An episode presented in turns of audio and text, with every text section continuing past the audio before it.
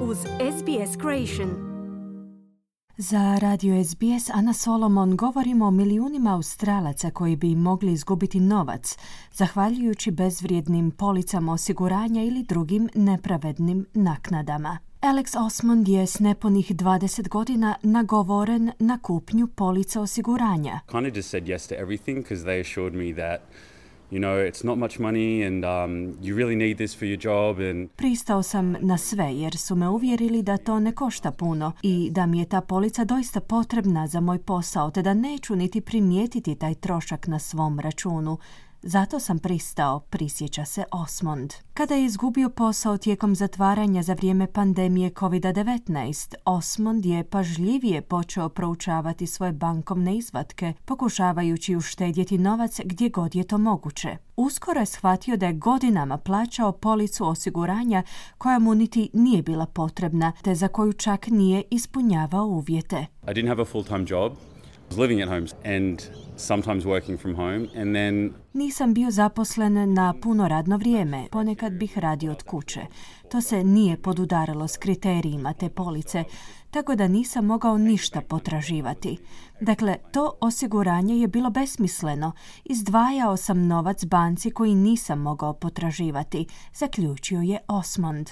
Direktorica organizacije Get My Refund, Carly Woods, je kazala da je Osmondovo iskustvo nešto s čime se često susreću u organizaciji. But when customers do come through to us, um, we are finding that three out of four people that come through to us actually have something to claim once we've identified it from our side. Kada nam se klijenti obrate, otkrivamo da tri od četiri osobe koje nam se obrate zapravo imaju potrebu za potraživanjem sredstava, nakon što to identificiramo s naše strane, izjavila je Woods. Get My Refund je jedna od brojnih tvrtki koje pomažu potrošačima u vraćanju njihovog novca za usluge koje su platili, a koji nisu dobili ništa za uzvrat. Radi se o praksi poznatoj i kao prodavanje bezvrijednog osiguranja.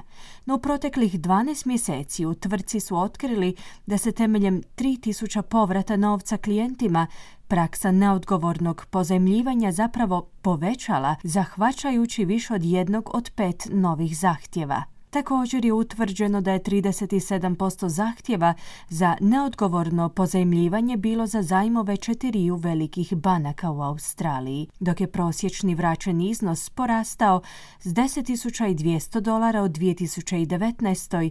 na 14.200 dolara u 2022. godini. Woods pojašnjava sljedeće. Now we're obviously looking at the um, the loans themselves. They obviously have a, a, a bigger financial um, amount. Očito sada proučavamo same zajmove, oni očito imaju veći financijski iznos i očito je da ih vraćamo. Nabavimo se i pitanjem bezvrijednog osiguranja. Upravo zato smo osvjedočili povećanju zahtjeva za povrat novca, istaknula je Woods. U Australskom povjerenstvu za vrijednosne papire i investicije su u rujnu objavili izvješće u kojemu je utvrđeno da najmanje 1,6 milijardi dolara tek treba biti isplaćeno procijenjenim 2,7 milijuna potrošača kako bi se uklonile nesukladnosti kako u prodanim policama bezvrijednog osiguranja, tako i u neusklađenim savjetima povezanima s nepravednim naknadama. Karen Chester, zamjenica predsjedatelja ASIC-a, kaže da njihove smjernice terete industriju da nastavi s pravednim i pravovremenim saniranjem štete, odnosno vraćanjem novca koji duguje oštećenim potrošačima. Kako kaže, i dok bi ASIC u budućem mogao intervenirati u izoliranim slučajevima, oni ne mogu i ne bi trebali nadzirati korektivne mjere koje osiguravaju da potrošači dobivaju pravedne i pravovremene rezultate. Iz Australskog bankovnog udruženja pak kažu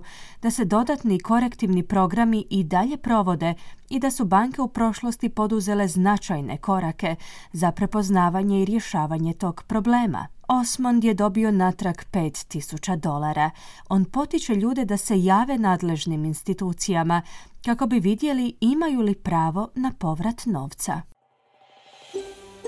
Želite čuti još ovakvih tema? Slušajte nas na Apple Podcast, Google Podcast, Spotify ili gdje god vi nalazite podcaste.